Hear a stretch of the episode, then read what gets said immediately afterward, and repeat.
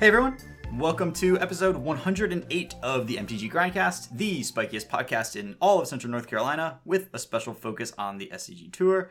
We are your hosts. I'm Chris Caster Apple. With me, as always, is Collins Mullen. Hey, Collins. What's up, Chris? With us as well are your teammates from your semifinals finish at Yeah. uh, It was SCG Richmond. Jeremy Hey, everybody, it's me, Jeremy. I'm back on the podcast. It's been seven episodes, so I had to top eight another open to get back on here. and Lee McLeod.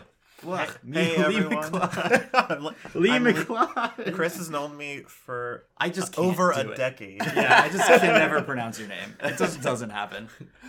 Lee McLeod here. Lee McLeod. Two episodes ago, I was here, but I'm back. Yeah. Uh, congratulations to you guys. That Yeah. was a good run. It was it was great. I was very happy with it. Super big congratulations to Lee. It's his first open top eight. Yay. And it's not even like two months or whatever until he put that thing on Twitter that was just like, all right, I'm going to start trying now, so you guys better, better watch, Watch out. out. Yeah. That was just two opens ago. I've only played in two opens since then. That's yeah, that's a good rate. Keep it up. And one was a team open with me that we scrubbed out of, and then a team open. no, I don't think so. I think it was with Collins. Oh the- no, that's right. yeah. That's right. Jeremy. Yeah, I, I fucked Jeremy up on that one. In the last team open, you you guys are amazing. You guys are amazing. We we we did great. yeah, no, I, I I had a lot of fun. listen. I don't. I don't actually feel like I'm actually dragging people down, but I do feel like something is happening in these team events where I just really need to not team with my friends because it's not. It's not. It's not working. I just need to play individual opens only, Whoa. which is tough because I don't think I've played any this season. So It sounds like you need to get to sad more. face. Yeah. Anyways, Yeah. we should probably mostly talk about this past open that you guys crushed. Yes. Before we get too into it, I suppose we should thank our patrons. Um, so new patrons this month, we've got Timothy L, Brad T, and Ross J. Um, we've also got Rox Faithmender, who I'm sorry I don't actually know your real name, but I'm sorry I kept missing you for the patron shout out. So thank you, thank you to everybody who has joined up on the Patreon and come hung out in the Discord. If you would like to, head over to patreon.com slash mtggrindcast and we will hook you up. Indeed. Um, but yeah. So SCG Richmond. Yes. Yes. Last. Yeah, it was great. The three of us teamed together. I was on Legacy, Lou was on Modern, Jeremy was on Standard, and I'm sure we'll spend time talking about each of those individually. Yeah. I played Red Black Reanimator Broken. in uh, in Legacy. It was it was broken. we we talked a lot about Legacy last episode on the podcast. I did a lot of Legacy prep for this event. You Um, did. I felt like every time I came downstairs, Yes. it was either you in your seat or you in your seat and John Rossum coming downstairs and going, every time I come downstairs, Collins is in his seat playing Legacy. Great. Yes. Yeah. Um, yeah. Played a lot of Legacy. Played a lot of different decks. The three most, uh, uh, the three decks I prepared the most with were Aluren, Depths, and Reanimator. Ended up deciding to play Reanimator because it just kind of felt the most broken. Uh, London Mulligan pushed it over the top, and not really a lot of people prepared for it in terms of graveyard hate. There was I was kind of only worried about Leyline of the Void. Uh, everything else is pretty easy to fight through. You know, surgical extraction, you can just Thoughtseize. So, yeah, I played against Leyline once at the tournament, and my sideboard tech came in perfectly against that uh, with the four uh, Rotting Regisaurs that I played. Um, I had a feeling. I, I kind of was on that. yeah, That- no, it felt good. That's the role Yeah. of that card. The sideboard juke rotting regisaur is the perfect spot for that card. Yeah. Lee, you were on a pretty fancy, fancy deck for this Yeah. one. I, I found a weird one on the internet. This charge counter Tron deck, where mm-hmm. you're just, and I kept, everyone's like, "How does this deck work?" I just don't understand it. But I kept telling people it's very simple. It's just a deck that plays in the Snaring Bridge, Chalice the Void, Oh. and Karn the Great Creator. That's that's it. That's all it is. seems fine. I really liked your tweet about it, which was when you played against uh, Annalise and Lexi and Becky, and Becky leaned over to tell Lexi like, "Lee's on some weird artifact deck that I don't understand." Lexi said, "Thank you, I know who I'm playing against." That was a that was a great yeah, moment. no, the brand is strong. Absolutely. Yeah. Lee's mock global brand is strong. But what I will say is that he showed up ready to beat Hogak, and he beat up on Hogak all weekend, which was a huge percentage of your opponents. And I think something you absolutely have to be doing in modern right now is just I think I Beating played against Hogak seven times, six times maybe, Mm-hmm. Yeah. somewhere around there. I lost to it twice and beat it every other time. Which is pretty good for a deck that has like sixty percent against its bad matchups. So Yeah, and like all this whole Hogak's whole sideboard is a million Nature's Claim variants. So right yeah yeah i uh i think it was a good meta call for sure i think that all of our decks were pretty good meta calls for the weekend uh we had jeremy on red which was a little bit of a last minute change So let's talk about my testing because the entirety of the week before this tournament, I was working with Zan to configure Bant, and we were worried about the vampires matchup, so we moved away from Risen Reefs and we kind of developed this really good Devout Decree like sideboard, like that sort of. We started adding more and more of those. We focus tested against the vampires matchup, and we were convinced that our Bant deck was like beating everything in standard at like a pretty high rate. But with like, you know, you would lose every once in a while because your deck had a lot of mana, and that's just true. And so the Thursday night before the tournament, I'm like gearing up. I finally got Zach Allen okayed me to borrow all the Bant cards I needed, so we were golden. And Collins texts me from downstairs as he's playing Legacy at 8 p.m. or whatever on Thursday. Me having gone into work at six in the morning that morning, I'm just I'm about to pass out. He texts me. He's like, "I think Mono Red is secret broken for this tournament." And I think about all the matchups. What are the best decks in Standard? I think about Scape Shift. It seems like I should have a good matchup against Scape Shift. I think about Vampires, and I'm like, oh wow, I really want to be playing Shock against Vampires. I know you're a big Shock guy, and I I just like had the same moment that you always have, where I'm just like, oh yeah, Shock right now, please, please four Shocks right now. I also thought about like, if they're not playing Vampires, they're not killing my creatures. It's like no decks in Standard are really doing that. Mhm. So it's like, oh, the Steamkin's gonna live. So Every oh. time I walked over and saw you with a Steamkin in play, I would stand there for like two minutes and the Steamkin would make nine mana over the course of the next couple of turns. Yeah. Nobody ever killed it. I had an above average like difficulty level on my mono red because like when you're playing mono red a lot of time it's like you know play creatures attack and then finish up with your burn spells. But all of my turn threes and fours were like okay so then i'll have three mana but i want to cast four mana's worth of stuff so is there some way that i'm not seeing where i can like sequence in so i get a one drop in before my two drop to mm-hmm. try to like do the steamkin wizardry and that never happens if he lives. So I was just like, come on, I'm always I have to figure all this out. It's like the hardest thing to do. You're like, and this is the third counter, make the mana. This adds a counter. I'm actually taking a risk here because I don't hit a one. Okay, so I can only do the pyromancer. You know what I mean? Yeah. And it was always something like that. I was just like, oh my god, this is like way harder than it should be for red, right? Right, because usually they just cast down it or whatever and you move on with your life. You don't have to worry about it. yeah, you just keep playing creatures and then finish it out with burn spells, or play an experimental frenzy, and then you literally don't have to think very much. Runaway Steamkin Experimental Frenzy is very busted. Continues a year later to be completely busted. and nobody was respecting it. Somehow, red like fell out of the format a little bit, probably you know due to whatever the meta shifts were beforehand. Yeah. but uh, you know people forgot about it, and everybody over prepared for vampires, scape shift, all this other stuff. Yeah, the premier aggro deck was just no longer red. So I mean, red is standard is like modern in some way. So red, think of it as like dredge, right? Where like red is like clearly an overpowered deck. The issue is if everybody's gaining a bunch of life and having their Trostani's main deck or whatever, like Kane Reinhardt did, you're going to lose a lot of matches to people just being so tuned towards you. Just like if, if like the graveyard hate is so real, you can't really play dredge. Mono kind of in that same spot in standard right now, and you just nailed it on like I think red's secret broken. I thought about all the matchups, I was like, nobody's ready at all for me. Like their sideboard cards are like two mana exile a permanent, which is like obviously if you're red, you're you're just great, fine, you're so dead. Yeah. Exile a. Uh, you're talking about devout decree. Mm-hmm. Exile specifically a creature or planeswalker, Yeah. and that doesn't hit frenzy. No, yeah, so that's really important. Of course. yeah, Celestial Purge would be a lot better absolutely than that card. Yeah, yeah, and like the scape shift decks don't usually have a clean answer to Blood Sun. right. Becky was playing the Dryad that naturalizes when it enters or gains four life. Knight of Autumn. Mm-hmm. and that was like the best card against me. And she was like, "No other Scape Shift person is playing it." I was like, "I know, but Becky always tries to have it out for me." So there you go. Yeah, Becky has it out for blood moon effects. Yeah. So They're that's always yeah. on our radar. yeah. so that's good. Um, so yeah, it was just. I think all of our decks slotted right into the metagame. I, I kind of agree with everyone's analysis on Lee's deck. That was just like, hand in snaring bridge, they could never beat it. Then you won game one. Yeah.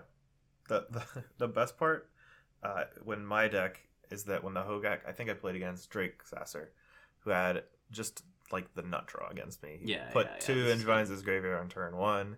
His turn two is bringing them back and casting a Hogak and attacking me. Uh, and on turn two, I untap with my Tron land and my Expedition Map because I was on the draw. Mm-hmm. I played a land, which was the second Tron piece, which was kind of cool. but I couldn't crack my map because I was dead. Of course. So I played a zero drop with Mox Opal and Ensnaring Bridge, and he couldn't attack me anymore. Got him. one one nut draw deserves another. Yeah. That that game was particularly funny because he he milled over a caustic caterpillar he did. that game, and I was like, "This is game one. He's got a caustic caterpillar in his deck." and I think I, I looked over it and I was like, "What is that?" And and Drake was like, "Oh, this is an, an anti Lee card." I like, "Oh, okay." It didn't work. Yeah. mm, It doesn't come out of the graveyard once Yeah. it's in there, so Yeah. not a lot not a lot you can do with that. Yeah. Jeremy, do you have a keeper mull for us today? So we do keeper mulligans on this podcast, and I had one that was just like really, I, it really tore me up. So this was in the tournament. I'm playing against vampires. It's post board, and the hand is two mountains, a Ghitu lava runner. I gotta make sure I get this right. One lightning strike, and three runaway steamkins. That's the seven. Mm-hmm. In a vacuum, a great hand. Because, you know, you've got Steamkins and they can go off and it'll be great. Like Sure. one of your steamkins will live. Yeah. But Probably. the problem is everybody's playing for Legion's ends. So this is an exercise in like being scared. You know what I mean? because as soon as I saw that hand, I went, "No, I'm not gonna get Legions ended out of this game. I'm throwing this away." I think that that's incorrect, which is why I ended up. Should I say the answer?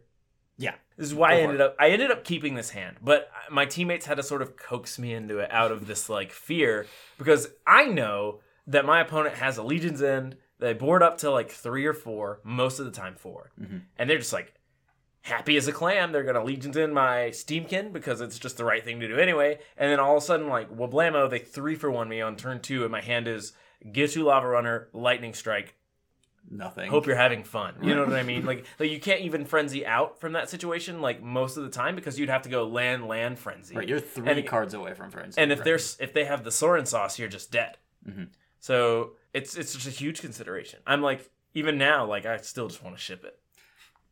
Yeah. Sometimes in team events you need permission from your teammates to keep keep those sketchers. You're like, can I? Because I could get really punished, but well, I want but to. But I mean, like fundamentally, like this is the concept of you look at your hand and you see how this hand loses the game. Mm-hmm. Yeah.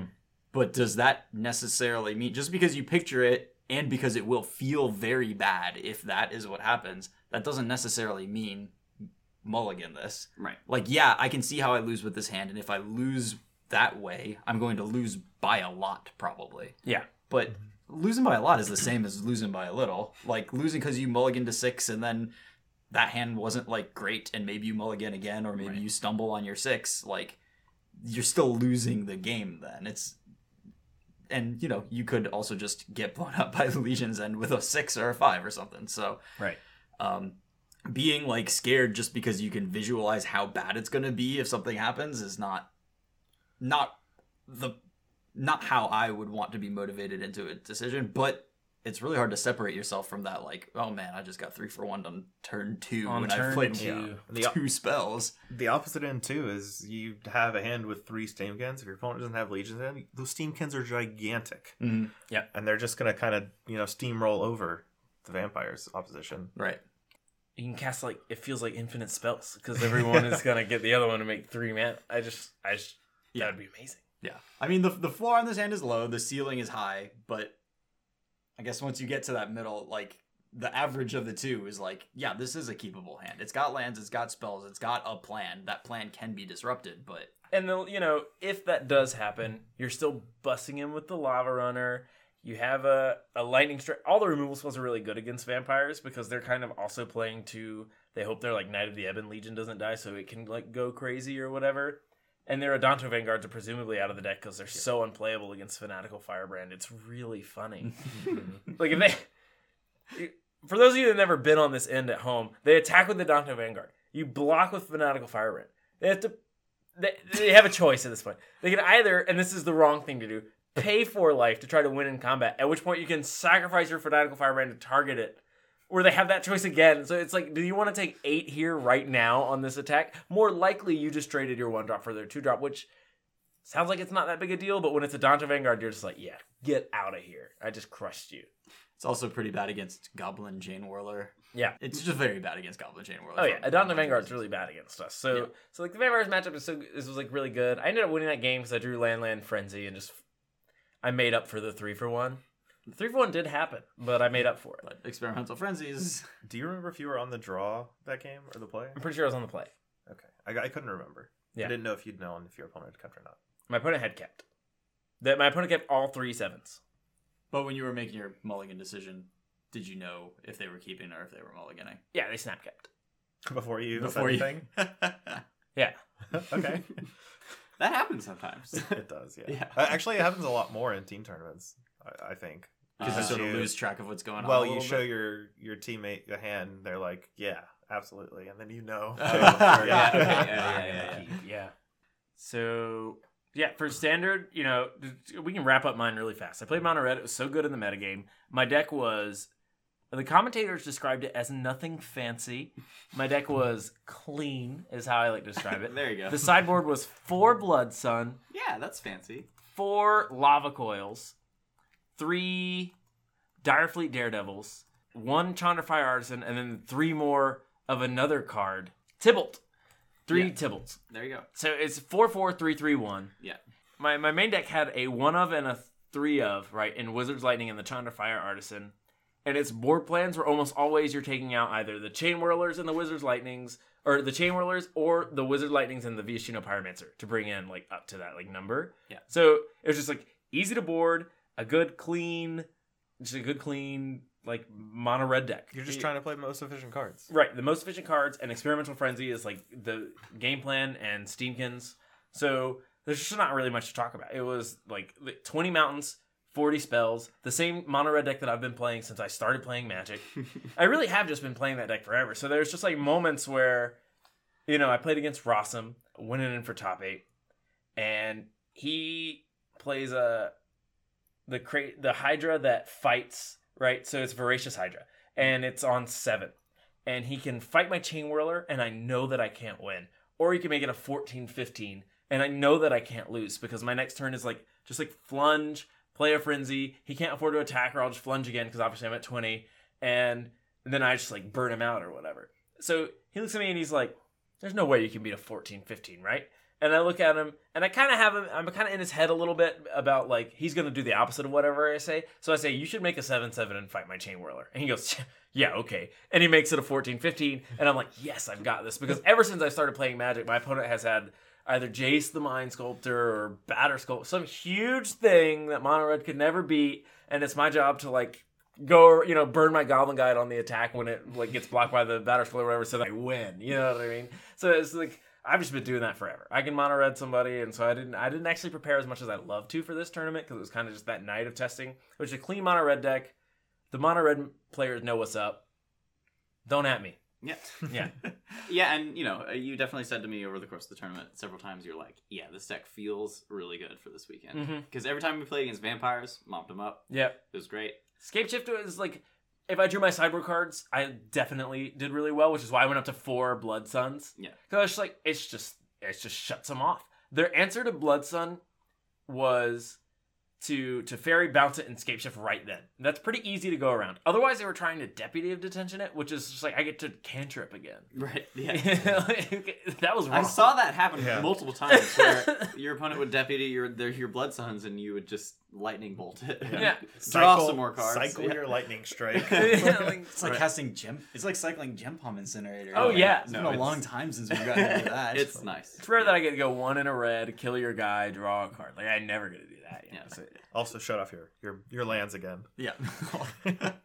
I'd say your your probably your toughest matchup was the Bant deck.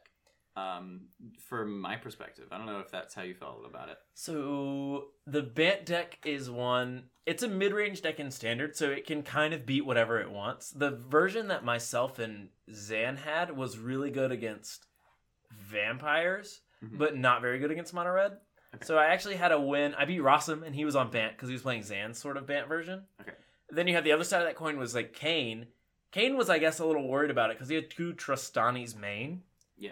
And he had um Tolsimir in the sideboard, which is like two three threes. I gain three life is like the hope, or I could just lightning strike it and he gets so blown out, but whatever, it's not a big deal. So so the Bant deck could be configured to beat mono red quite easily.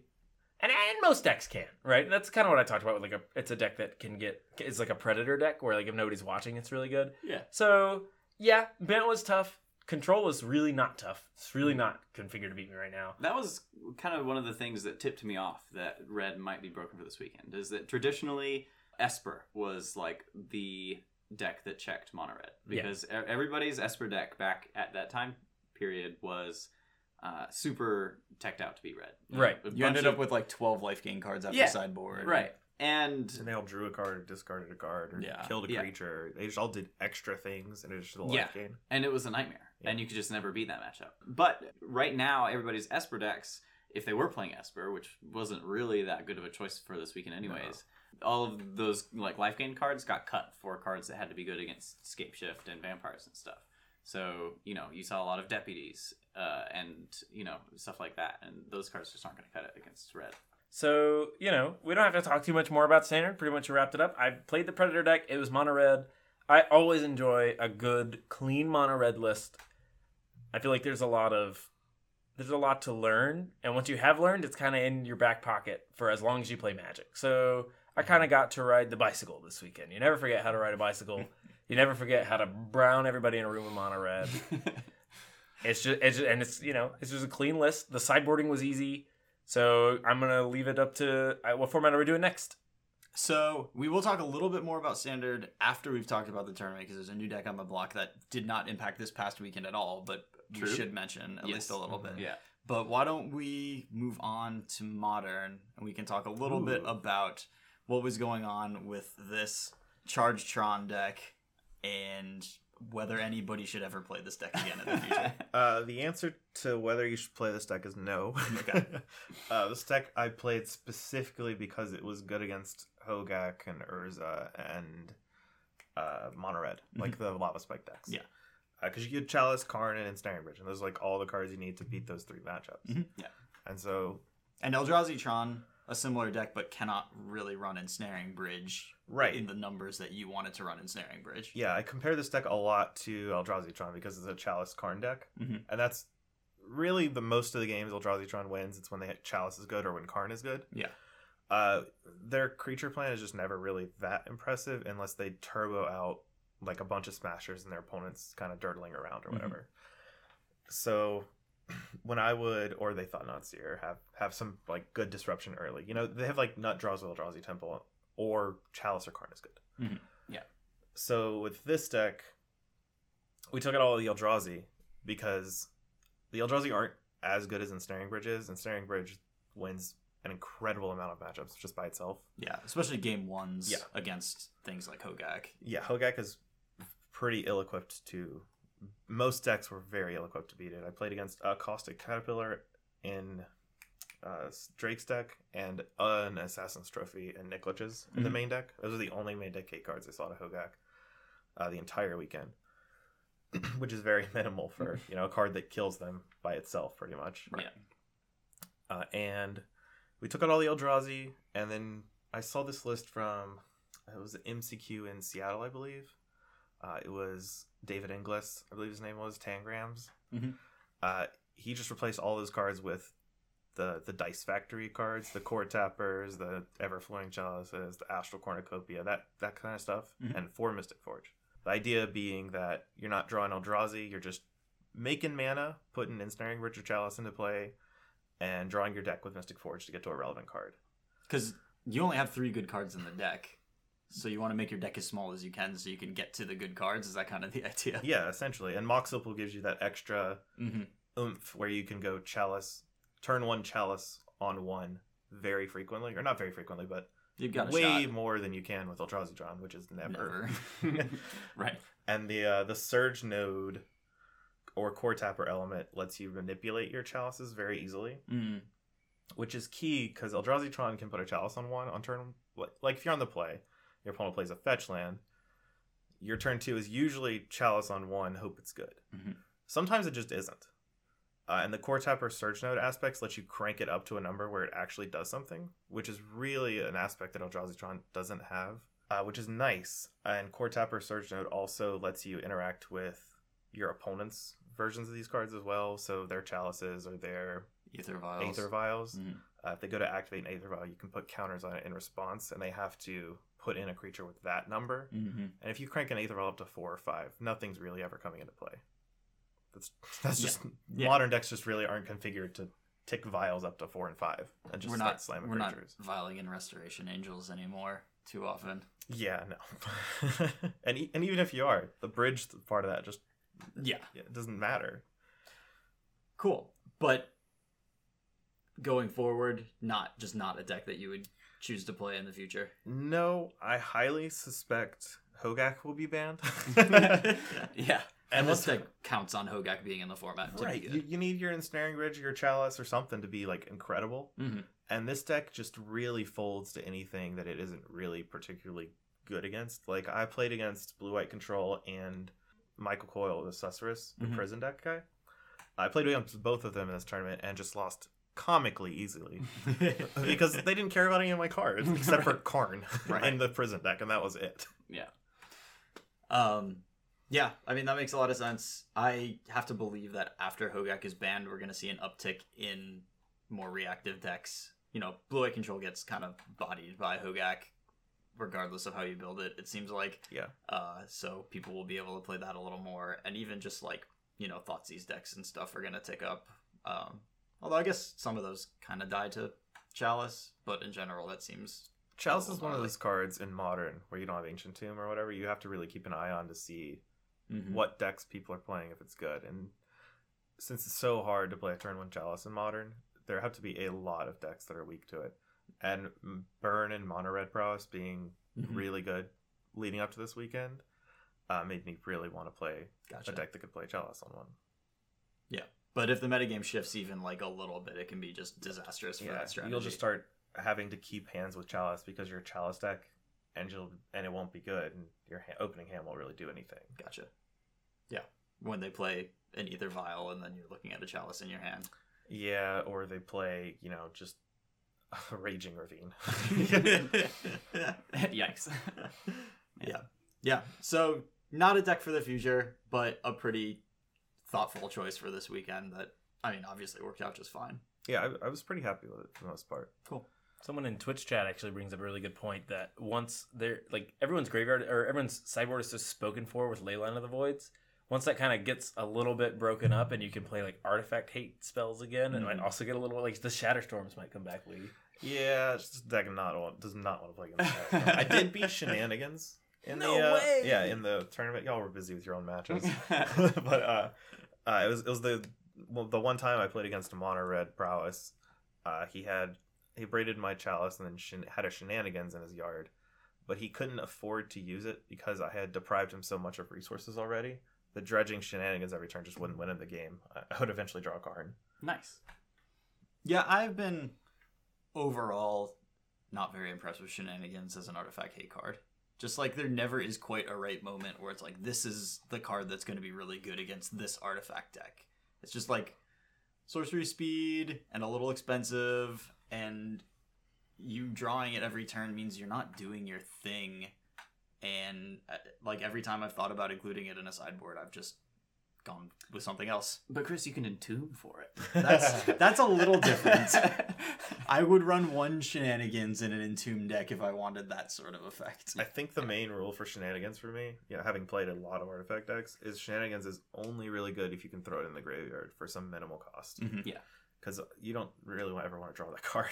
Yeah, for sure. I liked it a lot in my Hogak sideboard when I, I played only you can one. throw it in the graveyard. For I only free. play- I only played- I only played one IQ, and I definitely played against an ensnaring bridge guy where I was just like, well, I have a bunch of creatures on board mm-hmm. already. They came out of my graveyard, and then there's just shenanigans in my graveyard. So it's just like, Dredge, hit your bridge. And they were like, I'll jar it. Dredge, hit your bridge. And they were like, you got it. Dredge, hit your other bridge. Like, okay, you win. You know, it's like, it took three turns and it sucked, but I don't think, I can't think of another card that I could have milled over and accomplished that. So, Right, right, you know, absolutely. like, like, yeah, and like it's bad. dredge, I'm sure that there will be times in the future where it's right to be in have a uh, shenanigans in your dredge sideboard because then you always have access to one. So there's certainly times, but just like as a card, in a deck. How, Sure. fu- how funny is this team dynamic where Collins and I are playing linear, hyper fast decks, and Lee is, of course, playing like an artifact prison deck. So, very many of our matches are like, I won, and Collins is like, I won. And we're like, come on, Lee, we gotta go. And he's like, no, they were, go- I was doing it. And we're, and we're like, pick your cards up, buddy. We're like, scooping up. We're like, we're, no, no, get out. Let's get out of here. Like, you know, he, like, always is like, can I, can I finish? He's locked out. And it's like, no, you. It's just funny that one deck doesn't win, and that you win so fast. So like if everyone does the right thing, he's in game one, and we're way faster. like if Well, everything that's goes according because to the, plan. the sideboard games are much harder. So right. Yeah. Yeah. It was man, the first match we played, round one, day one. Uh, I, I had finally started to win my game on turn three.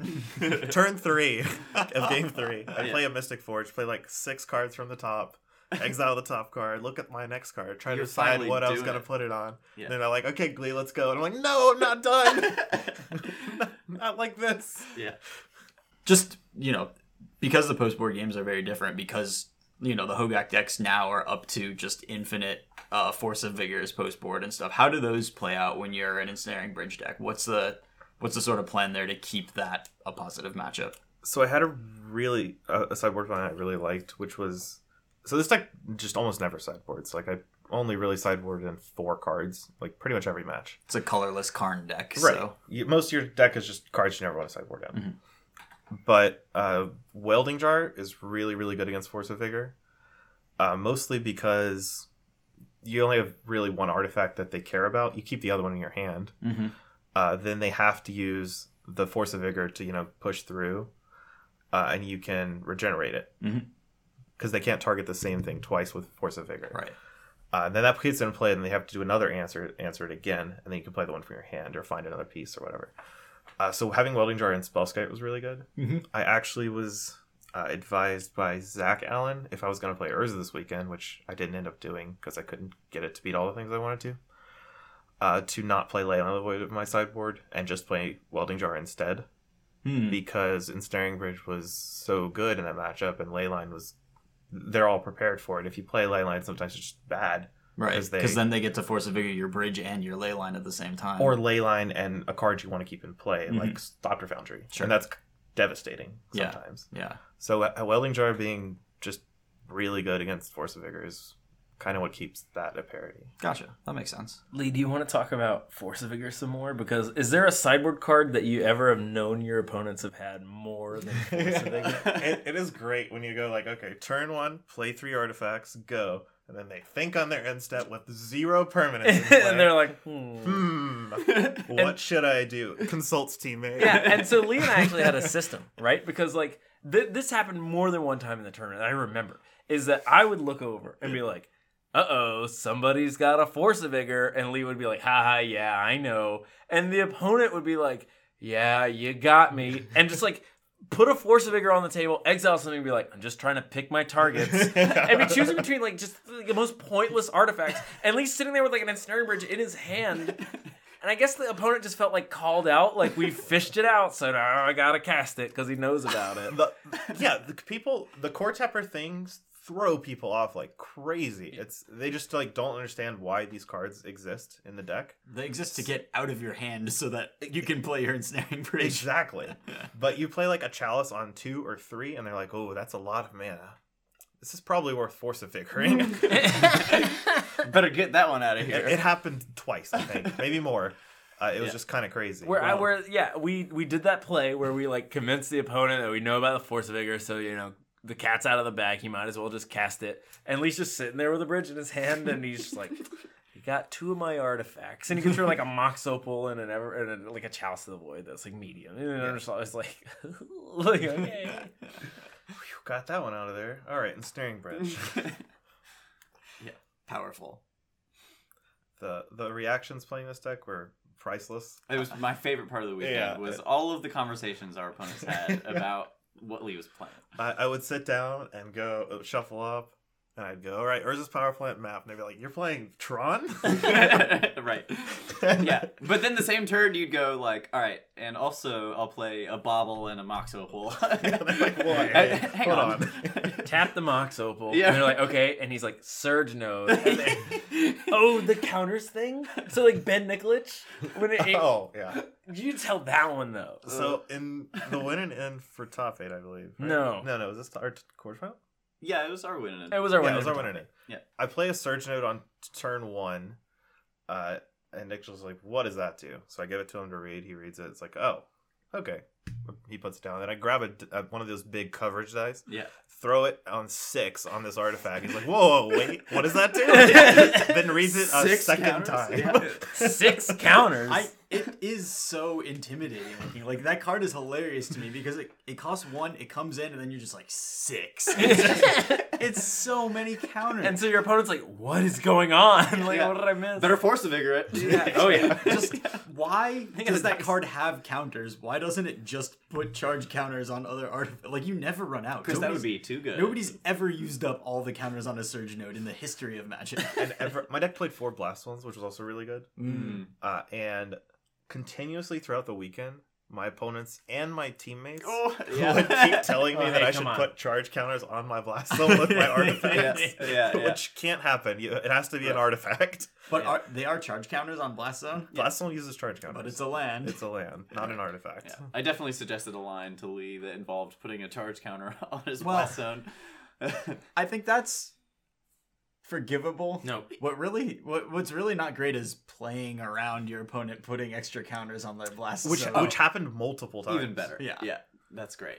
And uh, Aven- I think I played Evan in the Swiss, and he just decided he just couldn't play around it at all, which was great because I couldn't do it at all. Evan was a good conversation because somebody leaned into him and was like, he's playing core tapper. And then Evan was like, I still have no idea what that means. like, I have no idea what that means. Thank you. Yeah. Congratulations to Evan too. Yeah. So he he made the finals of this tournament. Yep. Um, very happy to see that. This this top eight as a whole. Oh, yeah. ridiculous. Day Uh, two. North Carolina represented. Yeah. It was great. I think we had Raleigh represented. nine people from the Raleigh area in this top eight. yeah, in the top eight. Yeah. that's a lot. Yeah, It was so great. that was very cool. Um, and yeah, in day two, I think like my team, I teamed with my younger cousin and one of his friends. We were just sort of having fun and, and trying to.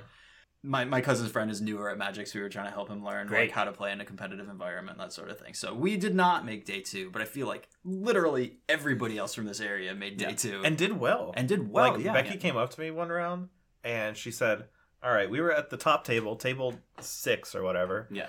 Uh, and you know, to my side is Kenny, and to the other side is Will, and it's just like F and M. It's everyone who I see at F and M is Yeah. there, like at, ta- at the first table. yeah. I've played against all of these people at East Coast or Atomic Empire like Many times. many times. Yeah, so Our that- IQs are pretty tough. Yeah, they are. Yeah. they are strong IQs. That is for sure. So that was really cool. Just the whole tournament, like watching a lot of people that I like do quite well all weekend long was very neat. So that was fun.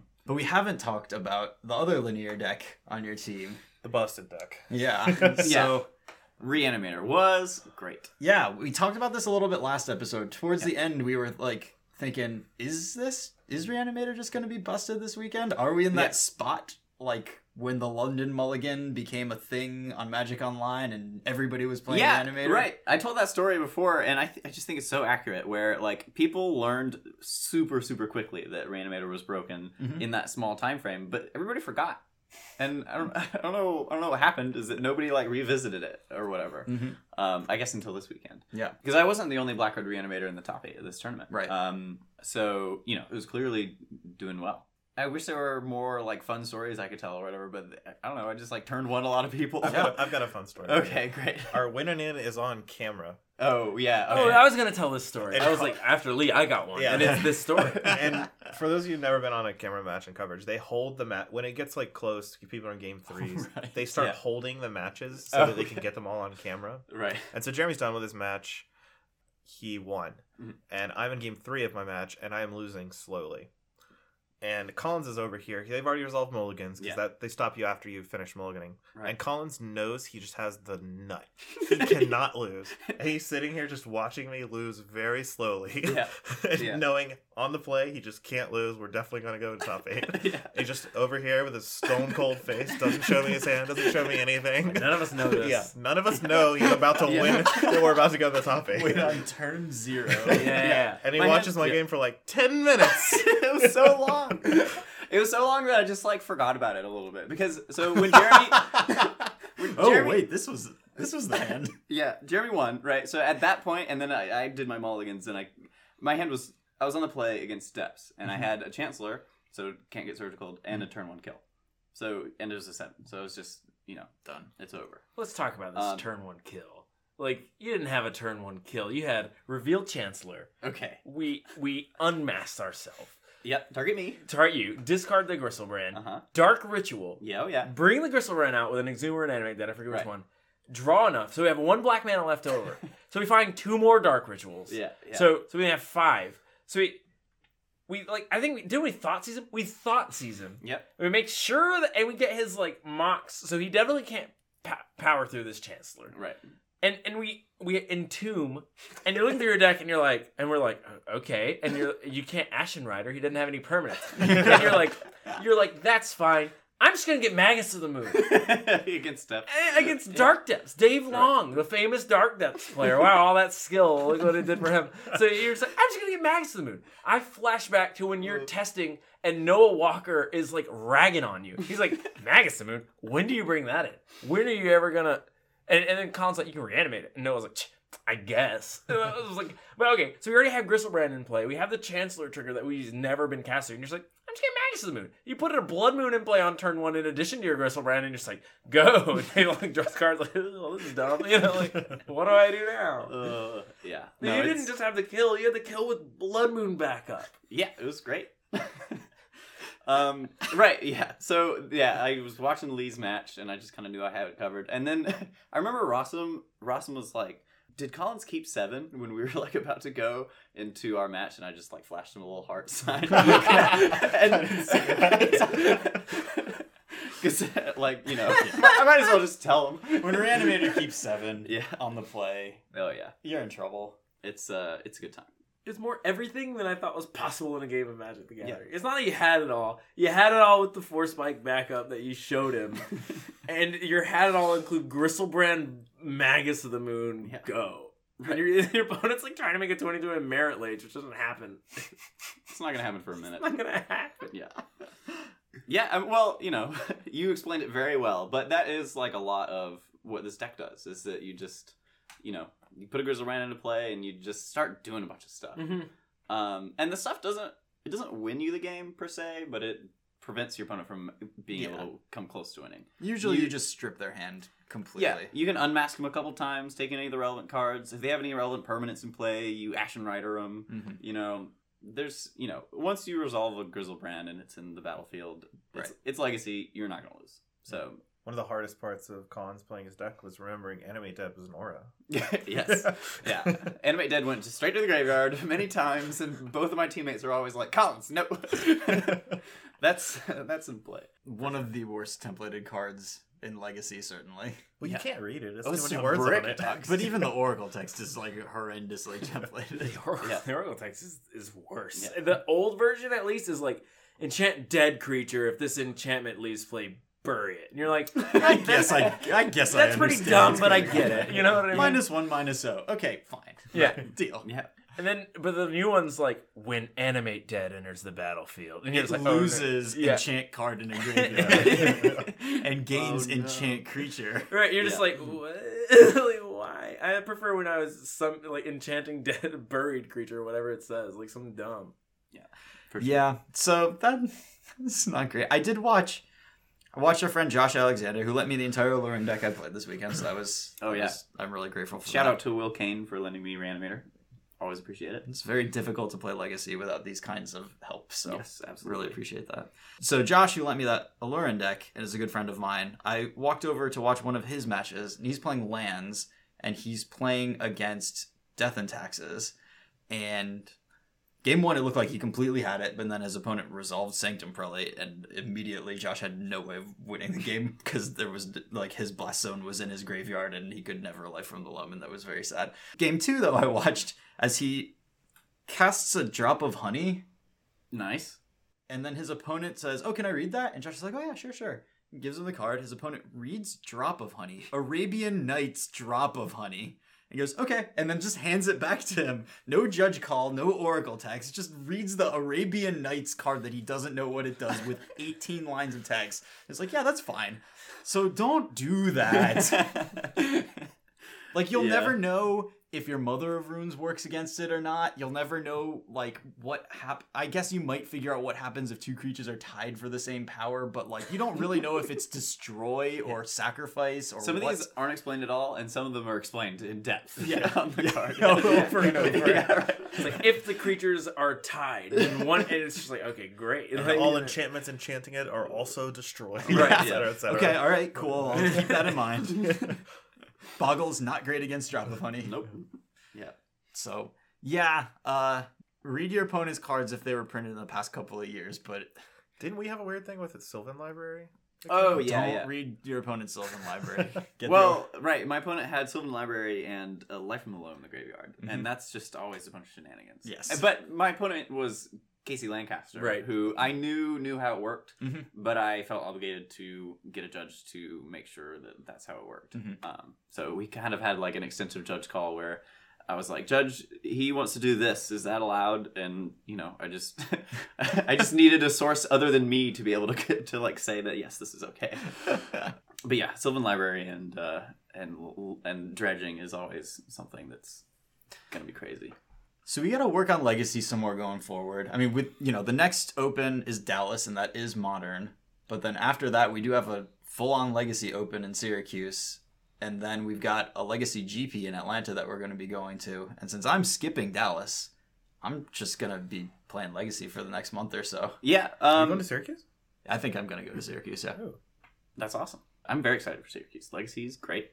I expect people to begin preparing for Reanimator. Mhm. I don't think that it will continue to be busted. Going back to the same analogy of that small time frame where we were London mulliganing before it was actually out, Reanimator got hated out very quickly. Mhm. It you know it went from just literally everybody's playing Reanimator and you're playing a bunch of mirrors to nobody can play Reanimator because everybody has ley lines, and ley line is a beating to beat because you kind of have a couple of options. You can either choose to play these like off color enchantment removal cards. There's uh, Reverent Silence, I think it's called, Yeah. which which is nice because it's free and it destroys all enchantments. So they can't Um, even double up on ley lines. Yeah. Mhm. Yeah, they can't double up on it, and you can do it and combo Mhm. without a mana investment, which is great. The problem is though that you are already very aggressively mulliganing towards your combo. You're playing this combo deck where a lot of your hands are just nonsense, and you have to throw them back. Mhm. So when you get down to like five cards or less, and you're looking for a hand that can both combo and beat a ley line, it's becomes now all of a sudden you're a four card combo Yeah. and that's just it's it's just too hard to beat ley lines if your opponent's prepared for it. Mhm. So you know, once more people are preparing with ley lines, like and all of the most recent like depths is now running four ley lines in the sideboard. Once everybody starts doing that, I just don't think that Reanimator will be a good choice anymore. So Yeah. back, Even back to the drawing board. even with the rotting Regisaur tech, you just Running can't- Regisaur is great, but there are some decks where it is just not going to be a good enough plan. Mhm. Like that card is not going to beat depths. Sure. You know, Yeah, because Uh, it kills them on turn six. I mean, even if, I guess you can ritual it out. Yeah. but you know That's turn they four. can. That's Right. that's turn four. Yeah. that's a turn four kill, and and and they're going to kill you by then. right, and all they need is a chump blocker to buy an extra turn to to get Right. that twenty twenty Yeah. if they didn't have it somehow. So Especially if people are playing Hogak depths. Yeah, you'll just never your seven them. six is never gonna connect. block with stitchers flyer. Yeah. This didn't work out at all. Yeah, or just have a Hogak. It's bigger. It's bigger than a seven six. yeah. Um, yeah. So so Reanimator was phenomenal for this weekend, but I recommend that people start preparing for it. You need ley lines. You just need more stuff that can interact with it. Yep. Um, and once that becomes the case, I think that it'll be time to move on. But that's great news. I love testing legacy. Yeah. So we'll Well- figure something else out. I think that both Reanimator is gonna see an uptick in play, and then ley lines are also gonna see an uptick in play. So these like lands decks that snuck into the top eight of this this tournament, I think it may not be time to play lands for a little bit in the future, at least. Yeah.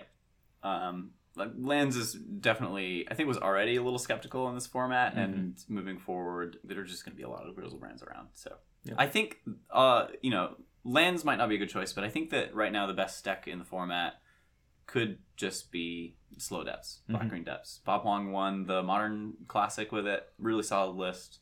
Uh, I think that he had four ley lines in his sideboard. Mhm. That seems like a really good starting point uh, for moving forward in Legacy. I mean the the one thing about the depth decks in general is the gigantic preponderance of wastelands in the format right now. You, I mean, Sure.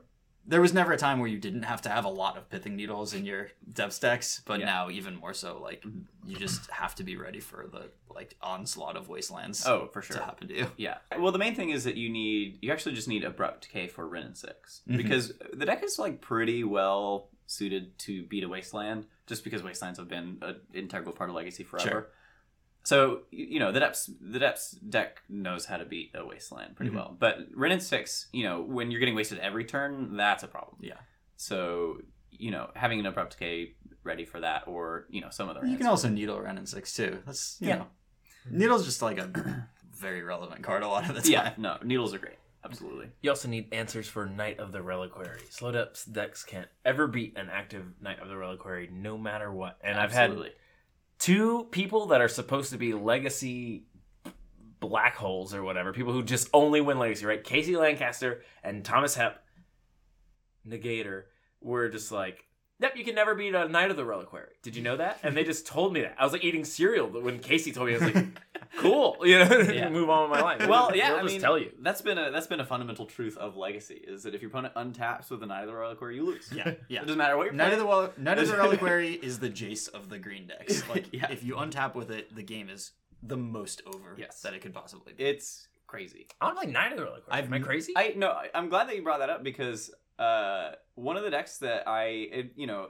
had my testing not ended with Black Red Reanimator, I would have continued on into Knight of the Reliquary decks. I think that those are really well positioned right now. Hmm. Um, a lot of depths floating around, and you beat up on that really well. and you get Baby Knight of the Reliquary as well if you want to go really deep onto that functionality. Yeah, uh, and these I, I think that these shells haven't really been fully formed yet. People figured out okay, Elvish Reclaimer, It's just a good magic card. Reclaimer Rejuvenator, um, Reclaimer. Elvish Reclaimer is just great in depths, Mhm. and you know people slotted it in, figured out very quickly that it just kind of broke. It, it made that very much tier one, maybe even Mhm. better. But I think that the other shells that are really going to get a huge boon from that are these like Maverick E decks, and it's not clear if they want to be more like chalice oriented or you know more like hate bear oriented or whatever. Yeah, if you want to be a green, i mean, you probably want to be a Green Sun Zenith deck Yeah. there. And, Yeah. yeah. There's just a Um, lot of exploration people have to do with those kind of decks. Yes, the yeah, I think that right now those decks are not figured out yet, and as soon as somebody does figure out a really good version of those decks, it'll probably start mopping up. I do like that every single list that I see has uh, four Green Sun Zenith and also a Gaddock Teeg sitting in there. Which, Yeah. Obviously, if you're casting the Gaddock Teeg, it's because it shuts your opponent down a lot harder than it shuts you down. But, you know, Green Sun for Gaddock Teeg is a is an age old staple of Legacy. It's nice. don't need this anymore. Too bad I'm shuffling it into my deck instead of putting Yeah, it in my graveyard. Draw it again. It'll be I fine. really hope I don't draw this card I'm shuffling it. yeah. But yeah, something I don't know exactly what those decks will look like, but I, I'm sure that that will be one of my starting points for testing for Yep. Syracuse when I when we get to that time. Yeah. Period. Yeah. I've been just generally really, really impressed with like Mox Diamond decks. Like, just the card Mox Diamond is better than it's ever been right Mox now. Diamond and Ren and Six. Yeah. Match made in heaven. That's it's incredible, and it feels so daunting when it's the turn one Ren and six. Get back my land. my land. Like, uh, Yep. What what do I ever do here? Right. Is there a Ren and Six Knight of the Reliquary deck? There is. I don't play that one. Yeah. Yeah. Um. Naya Lightsaber. It. Yeah. I think. I think that the Wild Nikado, go. Yeah. the best versions of that deck that I've seen uh, have just been strictly Naya. Not messing around with anything else. Not really messing around with punishing fire. That card's not really that great right now. All of the creature decks kind of got hated out by True name, Reanimator, the, The inability to play a Plague Engineer. No. Oh. yeah. Yeah. Nobody's really playing elves right now just because you know Plague Engineer and um, Exists. exists. Yeah. The only target for punishing fire is the card Delver of Secrets. Yeah right. You know, and all the Delver decks right now are running Goyfs. True Names and Tarmogoyf, so you're you know you're not going to be able to punishing fire them out. Yeah. But yeah, you know, definitely a, a, a lot of legacy left to be explored. Yeah. Very excited about that. One thing that I forgot to mention on our full on legacy episode when Okay. we did it Stifle and Nimble Mongoose are both completely unplayable magic cards that you should not have in your legacy deck. Yes. Uh, we can run way better cards now, and you just don't. You, you don't need this. Yeah, agreed. Stifle, uh, yeah. And- Stifle is closer than Nimble Mongoose, but it's still pretty bad. Yeah. Uh, I've I've seen several like meme screenshots of a nimble mongoose across from a three four elvish reclaimer. Yes! they're, they're both one green, so it's just nimble mongoose has been a little outclassed. There's a there's a one mana three four now. Yeah. So. I mean, the I think the telltale sign that Nimble Mongoose was just never going to be playable. People were celebrating when Deathrite Shaman got banned because now you can run Nimble Mongoose because it can attack. It doesn't have a 1 2 anymore on turn 1. And also, you don't like maybe get one card exiled from your graveyard every turn or every other turn, so you can Right. eventually hit seven cards. That doesn't make this card good. No, yeah, the, yeah, and then just like the sheer number of cards that brick it right now are hilarious. Yeah. There's you know there's Elvish Reclaimer, Stitcher Supplier. You know people are just running all sorts of stuff that are just gonna Yeah. get in the way. All the other green decks just have Goyf and True Name Nemesis, so Yeah. Right. or all the other Delver decks, so it just doesn't get to do anything. Play Dreadhorde Darkness. That card's great. Yeah, yeah. These Delver decks, I'm like a little bit in shock at some of these like mana bases and stuff. I played against Kenta. I resolved the Carpet of Flowers and went to my second main, added two blue mana to my mana pool, cast a couple of spells, passed the turn, untapped. During my first main, I added two blue again. And then he goes, "Wait, one blue." And I said, "What?" And then I looked over and he had a Badlands in play. Oh, which we had both missed for one turn cycle, so we had to like you know call a judge and get our warnings and stuff like that. But I just did not suspect that this like Delver Days deck would also just have a Badlands in play as its second land. Yep. So yeah, these mana bases are totally wild, Yeah. and like that's one of the reasons that I I do really like the, this idea of like, hey, maybe we should try these like Knight of the Reliquary Ren and Six decks, is because like then you have good mana and you can punish these like absolutely insane like four wasteland nine fetch five dual and mana bases that people are running Yeah. Fiery Islet. Oh yeah. yeah Lord. yeah. you can't even fetch that one your fetches are dead now like, Yeah. Yeah. So i'm into that I had a I had a friend play the open. They went really deep. They lost their winner into top eight playing ad nauseam tendrils. Yeah. Uh, Darian he lost one match the entire weekend, Wow. Mm. which is very impressive. Oh yeah. Is that deck good? Like I I- wouldn't expect that. I think it's fine. I I think it's so dependent on the pilot's capabilities with the deck. Um, makes sense. It's not really a deck that you can like metagame with because you can't just like kind of cold pick it up and metagame with it. Yeah. I, I could definitely see it having a lot of good matchups right now. Um, it's pretty well suited against depths. Any non-blue deck, it has a good time with. Yeah, I don't know. Like the the number of chalices are uh, very low because of the Ren and Six Wasteland Mhm. nonsense. this is true And yeah, the number of Thalia effects is pretty low as well right now. because nice. of the Ren and Six dealing Yeah. one damage to Right. the creature yeah. effect. Hmm. yeah, checks out.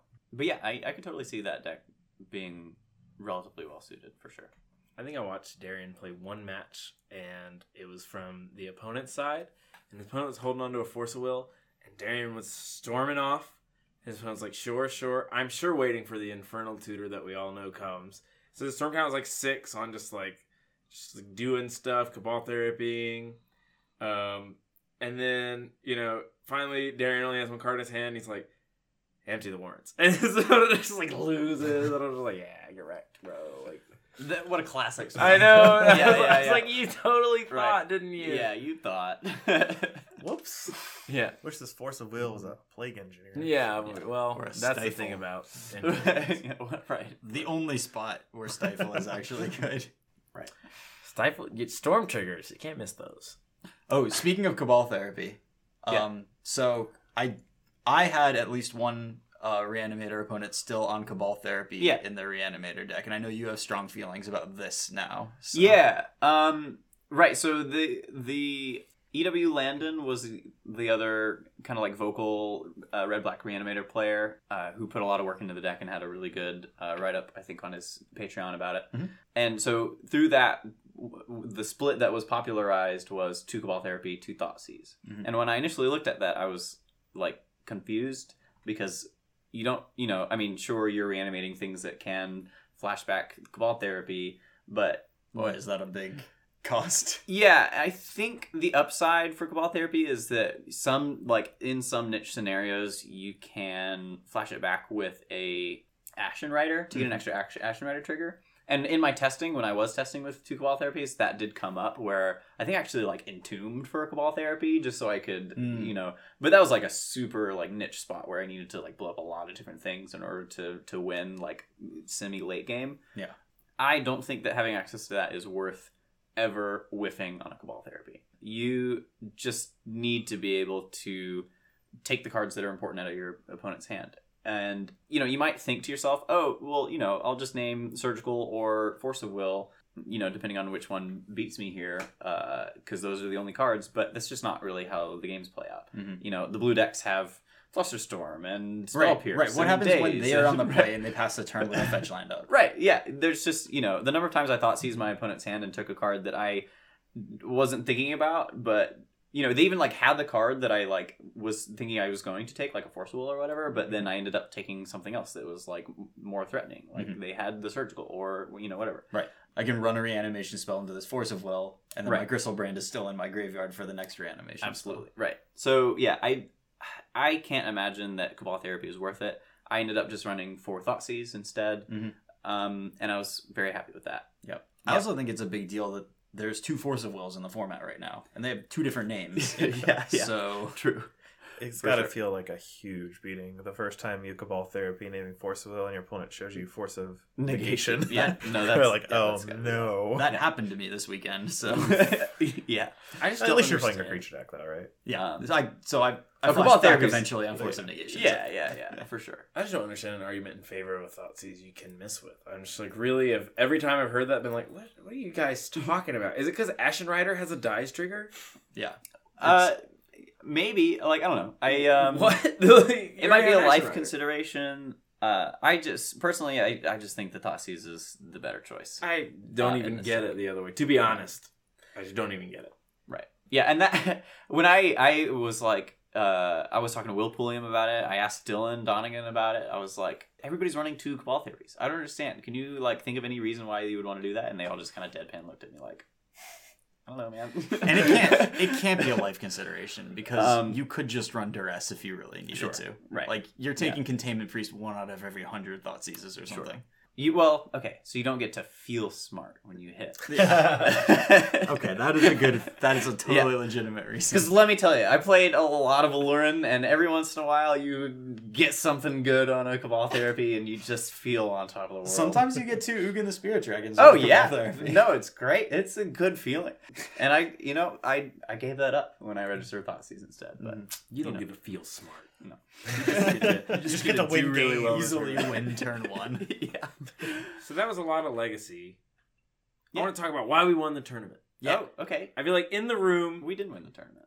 I feel like why we did so well in the tournament. I feel like I won now. I feel like in the room, out of everybody, I think the three people that mulliganed the absolute most were myself, Collins, Mullen, and Lee. I think that we have the true. Oh, best. oh boy, I think we have the best understanding of like the London mulligan. I would look at a red like four, like three lands, four spells, and just be like, haha, easy ship it back. You know, and I just kept looking at them. and be like, I have to mulligan every time. Yeah. I just think that almost not enough people are talking about it. There, it's like this just makes the linear decks better, but it just like changed all of Magic the Gathering. to It where, really did. like I It mean- really did. I mean, it's Yeah. so understated. Mm-hmm. I kept looking throughout this whole tournament as Jeremy's showing me his mulligans. I'm showing Collins and Jeremy my mulligans, being like, "Wish I could keep this. Too bad I know I have to mulligan." Yeah. it's like a perfectly serviceable hand No, that I just know is like ship that. We not mulligan. nearly as good to win as a six second Right. symbol.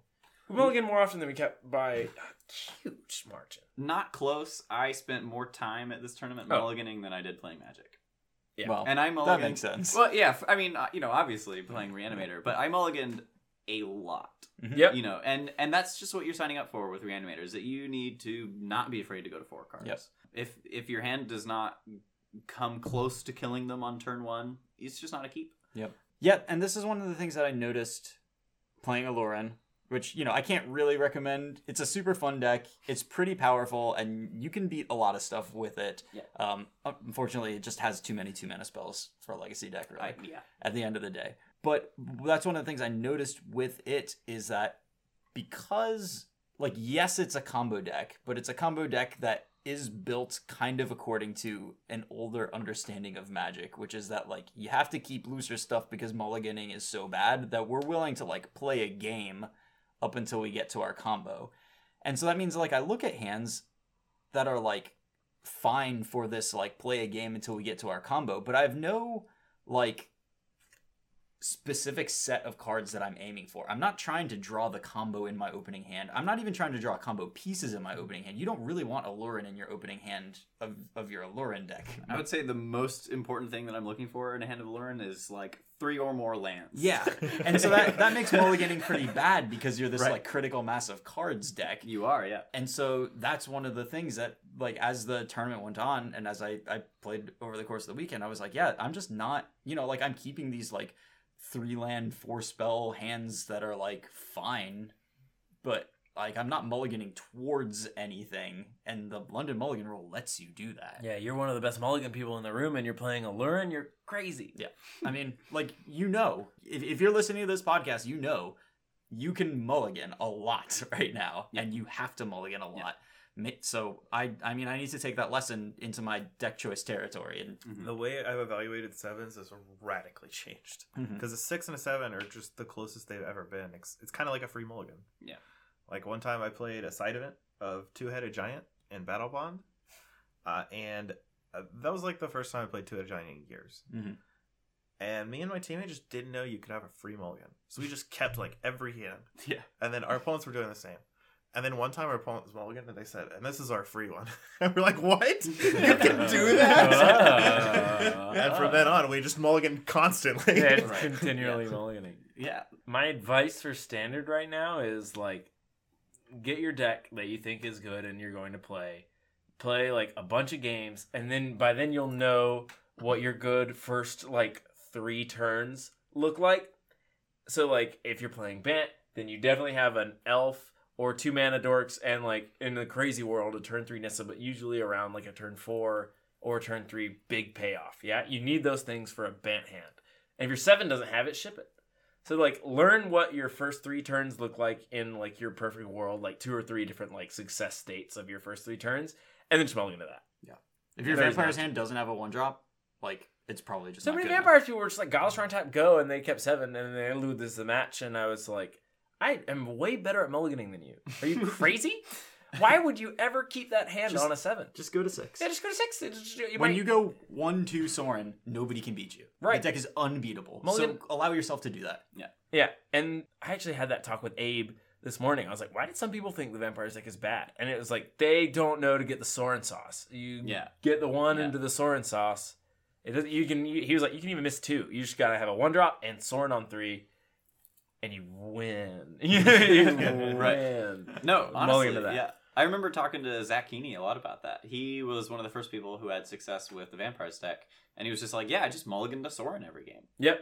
and and that was easily good enough. Sorin is like a 12 out of 10.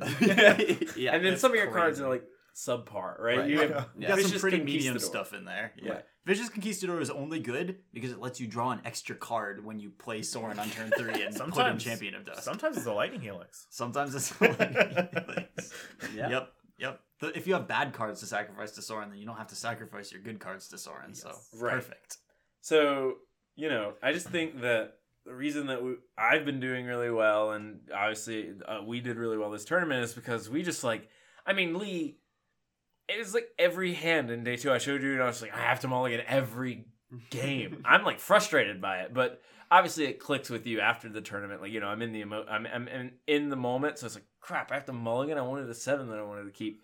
But then looking back on, it, I was like, oh, the reason we did so well and I won so much is because I have that like self discipline to not like try and get there on sevens anymore. Mhm. Yeah. I, I, remember, didn't. I didn't have to keep fanatical firebrand and a couple of shocks. Like, Yeah. you just never have to do that. Right, I didn't do that. I actually remember one time in day two you showed me another another hand with one land you were mulliganing, and I and you said ah, I want to keep a seven. And I was like, no, just keep mulliganing. Yeah. Just I get a just good wanted- one. I just want a seven, but it doesn't matter. You should just mulligan and you win more. The safest I felt at the tournament was when my opponent like tanked on a seven and decided to keep it. Ooh. That that like kept on happening, and every time they would just die immediately on turn one. 'cause they just like didn't have anything. They just like didn't have their force or whatever. Because they, you know, they just like weren't going for it. But the my opponents who like looked at their seven and just like shifted immediately, I was like, oh no, this one's this, this one's gonna be a little tougher. Real game. Right? Yeah, because you know they're gonna find what they need. And Magic right now is about finding what you need. Especially against a turn one deck like Rhiannon. Yeah, it's a little extreme in my case, but yeah, for sure. Cool. Well, should we check out a Patreon question? Let's Great. do it. I'm gonna talk about Keth's deck.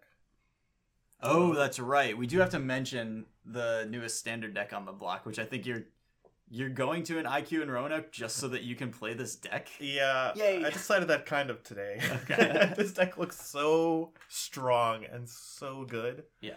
it's just, it's okay. So for those of you who don't, that don't know, uh, this is uh, Kethis. I have no idea what the card name is called. Kethis, Hand of the King, Hand Secret Hand, or something like that. Ah, Hidden yes, hand. Kethis. Kethis Hidden Hand. Kethis the hidden hand. The hidden hand. And we know what it does because we're pros, but for the rest of the The people first- listening, yeah, for the rest so of when the I people. when I Google Kethis the hidden hand, the first link that comes up is edhrec.com. yeah, it's an EDH card. So it's a and correct me if I'm wrong, Chris, because I'm doing this from memory and you have the computer. Yep. Uh, but it's white, green, black for a three four legendary advisor or something like oh, it that. makes your legends cost one less. It makes your legendary spells cost one less, and you can exile two legendary cards in your graveyard, and every legendary card in your graveyard gains kind of a flashback. You can play it.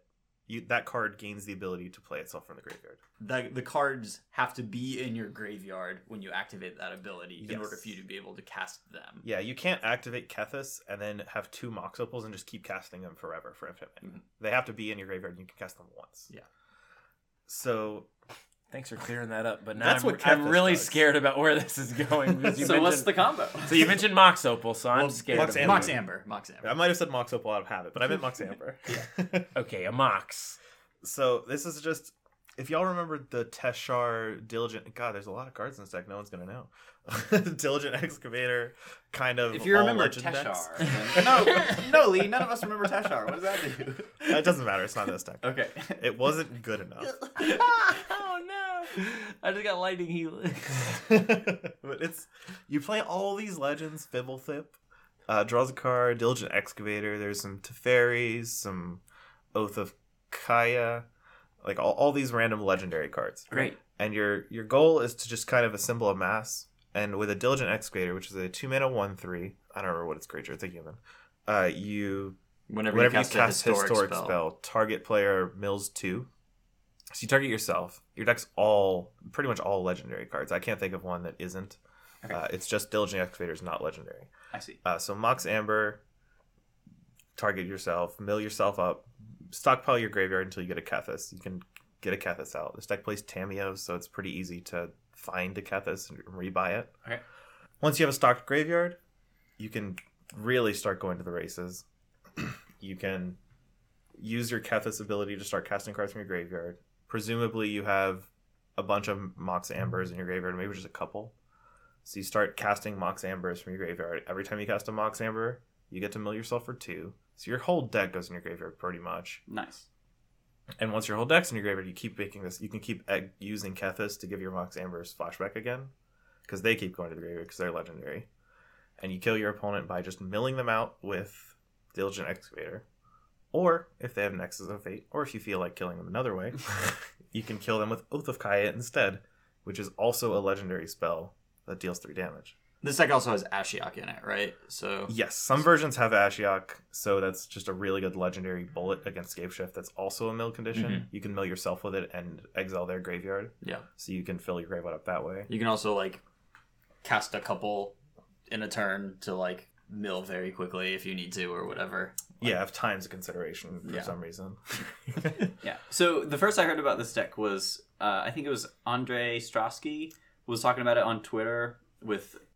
Uh, This might be like another Ivan Floch brew. This or- was a this was a Sifka, This is a blur Sifka from deck. what I, Yeah. Okay, I a Sifka realized. deck. Just Okay. anything Oh, no. crazy is gonna be Oh yeah. Sifka's hand in it. Oh, you mean the guy who won a pro tour with eggs? Like, yes, that one, that guy. Nice. yeah, yeah. I remember seeing something about this floating around on Twitter because uh, they had multiple people from their group qualify through the uh, arena MCQ that happened this last last weekend, right? Right. Uh, I know Andre qualified for sure. Mhm. Uh, I'm not sure about the other, the Ivan Floch or. I think Sifka, Sifka? also qualified. Okay.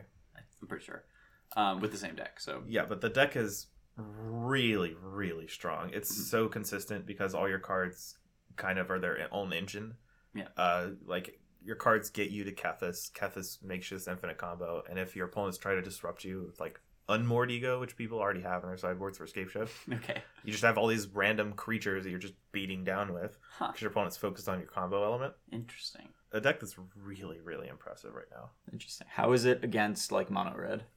I'm I haven't played this many ga- that many games of it. Mhm. You know, I just came back from Richmond. Sure. Played a cube draft and went to, then to work. Well, so Evan today was playing a lot of this deck, um, kind of behind me in our in our testing room. Yeah, he sounded Um, really impressed with it too. Yeah, he did, and he. I asked him what his mono red matchup was like, and he was like, "I don't know, probably bad." But he told me that you know post board and even some game ones, he was just able to recur over and over again Urza's Ruinous Blast, Mm. and that being able to clean up Frenzy as well as like everything else that they were doing. Uh, not to mention the fact that the combo is like pretty quick. Uh, and you're playing a lot of Ilkayo. Yeah, and you're and That's you're true. on four row. That doesn't hurt. So he said that he was like pretty impressed with the matchup against that deck. Okay. Um, and if that's true, like you Then know, I don't. Yeah, then I don't really know how to beat this deck without like. right. He's yeah. He said that the decks that he was mainly losing to were like super heavily skewed mid range decks with main deck unmoored egos. Oh jeez. So if people are starting to play main deck unmoored ego on arena, I think that's typically a sign of a broken format. It's really good. Yeah. I I Yeah. want to go to Rona. Can I go to Rona, Colin? Yes, absolutely, Lee. I would love that. Yeah. Matter of fact, after this podcast, my plan is to go downstairs and, And jam some of queue this up a league Yeah, with, I'm this, excited. with this deck. I'm So, gonna- Lee, if you're sticking around, I would love to have you. Oh there. yeah. for sure. I'm gonna be Yeah. a part of that for sure. Excellent. It has also just become my plan. Great. Yeah, excellent. Let's make it a party. Cool. Well, so hopefully somebody takes down the IQ with that thing, Yeah. or at least enjoys playing it a lot. If we can assemble all these cards from the bulk bins. Let's see what we've got in the way of questions for you guys. I'll give my phone to Jeremy so you can look. I just want to talk about how I never talk about my record. I was just looking for a question that was like, how do you deal with knowing what your record is? And be like, aha, I have an answer. Well, Jeremy. I felt pretty proud of myself this tournament because when we were X and O, I f- successfully forgot what X was until somebody came up and blurted it out at us, which is, I guess, inevitable, but like really strange. Luckily, you could never ask me because I can never tell you what round it is. Yeah, I had no idea. so yeah, we've been winning a lot. How are you guys doing in the tournament? I don't know. Like, probably pretty good. We'll see when they tell us to go home. Someone asked me what the record is. I'm like, it's we've lost once. What round is it? yeah. Yeah, we, we did a good job of uh, playing a bunch of round one of F and M's this last weekend. Which Yeah, are man. really easy to win, in my experience. Oh yeah, That's another. That's why I Sometimes chose you that. play against the people at the top tables and see Yeah, at F and that's M. true. Sometimes you go in a car full of your friends and get beat up by your friends at F and M. Sure. That's why I chose first round of F and M for the round that I'm gonna play for the rest of my Magic careers because you usually win those. But it does feel pretty bad when you lose them. Yeah, I guess it doesn't matter because it's F and M. It's Yeah. fine. whatever. Well, you can't afford to lose it. That's the whole point. I can't lose round one of F and M. Oh, yeah. I've got to bring my A game. First of all, they're easy. Second of all, there's whew, no way I'm gonna lose. That's the round I play every time. There's like time. a lot of pride there. Yeah, F and M is where is where I started. I think we've If gone. you, also, if you lose round one in FNM, you might get the bye, which is just like the death nail for FNM. Oh yeah, why did you even like get up and go to the game store? That sounds Friday miserable. night. What happened to you on Friday night? I lost round one and got the buy, and went home. it's really bad. I didn't even deserve cookout after that, so Right. I feel like we've like backdoored ourselves into an answer. We're like playing Jeopardy now. Like we've come up with an answer. Now we're looking for a question. That's what I, I mean. Look at my life, dude. It's all about how you frame things. Well, so for anybody who's listening, if you are at a tournament and you see Jeremy, you can go up to him and say things such as, "I really love the MTG Grindcast." Yes, that's what happens a lot of the time in my tournaments. I got a I got two compliments on the MTG Grindcast uh, on day day two of the event, and Collins got zero, and I was just so pleased with myself. I was so happy. I get more compliments on the Grindcast than Chris and Collins. That was phenomenal. So you can you can give him compliments on the MTG Grindcast. You can tell him that you really have enjoyed his deck choices or that you really like seeing how much he's succeeded this season. What you can't do is you cannot ask him what his record is. So people ask me about record a lot. They come up to me and they're like, "Hey, what's your record?" Which there's a ton of reasons why I hate that. But one of them is is they're asking you, "Hey, do I have to care about you right now this tournament? Am I talking to you or is are you somebody that I'm going to walk right past right now?" And so I usually strike a fun little pose and I say like pretty loudly so that everyone around me also knows not to do this. Hey, don't ask me about my record. And I'll just let out one of those. And you know, usually the person's like, hey man, I'm sorry. And I'm gonna have to explain, like, no, no, no, listen, this is just a fun psychology thing that I do. It has to do with an article actually that Will Jonathan wrote about magic psychology. I know I kind of hate him, but I liked this article a lot, where he told a story about Phil Mickelson, who was doing really well on a PGA tour, and then he fell behind, and they asked him what happened, and he was like, oh, on one of my hits, I accidentally saw my score. I thought that I was a little bit behind because I play every like hole like I'm a little bit behind, but if I have a good hole, I can get back into it. He's like, that's how I played every hole. When I saw that I was ahead, I didn't want to think this, but I kind of thought like, oh, I have some room to give, and then my tournament all just kind of fell apart. So there's like a lot of sports psychology that's like focused on doing, not on winning. So and magic is really takes up a lot of your brain. So I want to focus on you know, is this a seven that I'm going to keep? Right. We've already talked a lot about how that's, I think, right now the most important decision you're making outside of deck selection. You know, we want to focus on what is my opponent thinking about right now? So, you know, what happens when they say, can you even beat this 14 15? And you totally can. What do you say? I'm so in that moment. And what none of that has anything to do with is what my record is in a tournament. You know what I mean? It's my least, I'm least interested in that out of almost anything. You know what I mean? Like, I actually know how many times you lose. If you're dead in the tournament, you're gonna drop the tournament. So what what are you asking? I'm still playing the tournament, so I'm still alive. I just don't understand why people would ask me that question. So yeah, that's you know, those are some of the reasons that I don't like to talk about records. I just think that it's distracting people and it's making a lot of people feel really bad. How many people at this tournament in Richmond were like, I was doing really well in this tournament. I was X and two, but at the end of a few more rounds later, I was X and six and I was crushed. I can think of four that were really, really upset that they got, that they lost from the position they were in. Even though the position that they were in, it's a very reasonable thing to do, is then lose the next six rounds in a row or whatever and go home sad. It just happens. But people were excited about us when we were 5-0. They came out and were like, wow, 5-0. And I like had to walk away. I was so tilted off because 5-0. You know how many wins you need to top eight this thing? It's like twelve. Of Like, course, we're not even close to me being happy with this tournament, right? This is it's not even close to worth thinking about. We can still not make day two. I I actually had someone uh, text me after our win in it, and they hadn't been following. They were at home. They hadn't been following coverage too closely. They was like, "Hey, how'd you go, how'd y'all end up?" Because they heard the tournament was over. Yeah, Uh, and I'm like, I'll, I'll let you know when the tournament's done. We're still playing. right. So I, didn't, I didn't say we top eighted or anything. I'm just No. like, we have more magic to play. and it's you know I'm not trying to make it a thing that catches on or whatever, but Dom likes it. Dom Dom like comes up to me now. He's like, yeah, man. How's round one of F and M going? You know, like he he's like in. He he thinks that it is also a big waste of people's mental energy and a big feel bad, and also like a social status check for some of the like less savory interactions that you have at a tournament or whatever. And so he's off it as well. He's like, I try not to think about it either, which is you know, been doing really well for Dom. And, And that- you know, and that fulfills our required Dom shout out for the episode. So Yeah, until check- it stops when it you can check that box off.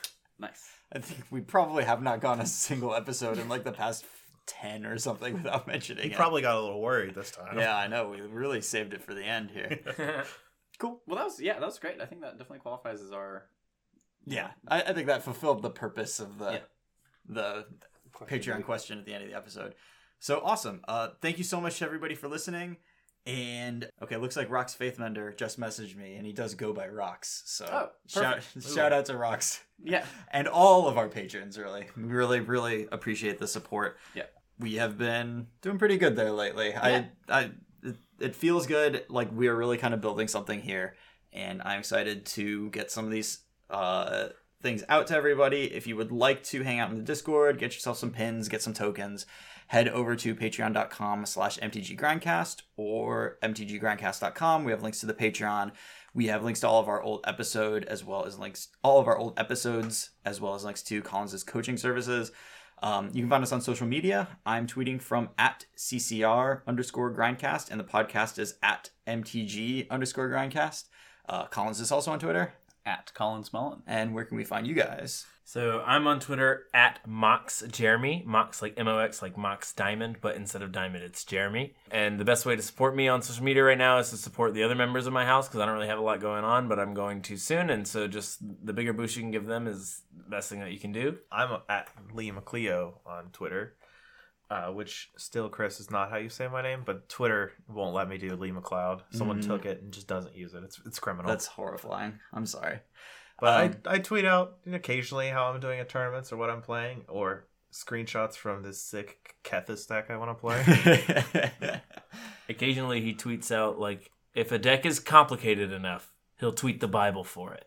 Oh yeah, it has to be real complicated. once, just you've done it once. You might do it again someday. Sure. Give Lee the follow because he might drop the Kethis Bible or whatever the deck is Bible. It's probably got to be at least a modern deck, right? Though. Like, yeah, yeah. You don't want to spend too much time on something that's not going to last. Lee, I need a Kenneth's Bible by this weekend Fight. so that we can play it in the IQ. It's more like a brochure. a pamphlet. yeah. pa- Have you heard the word of Kethis? Yeah. It's just this. Y'all don't stand a chance. I have the Lee pamphlet for this.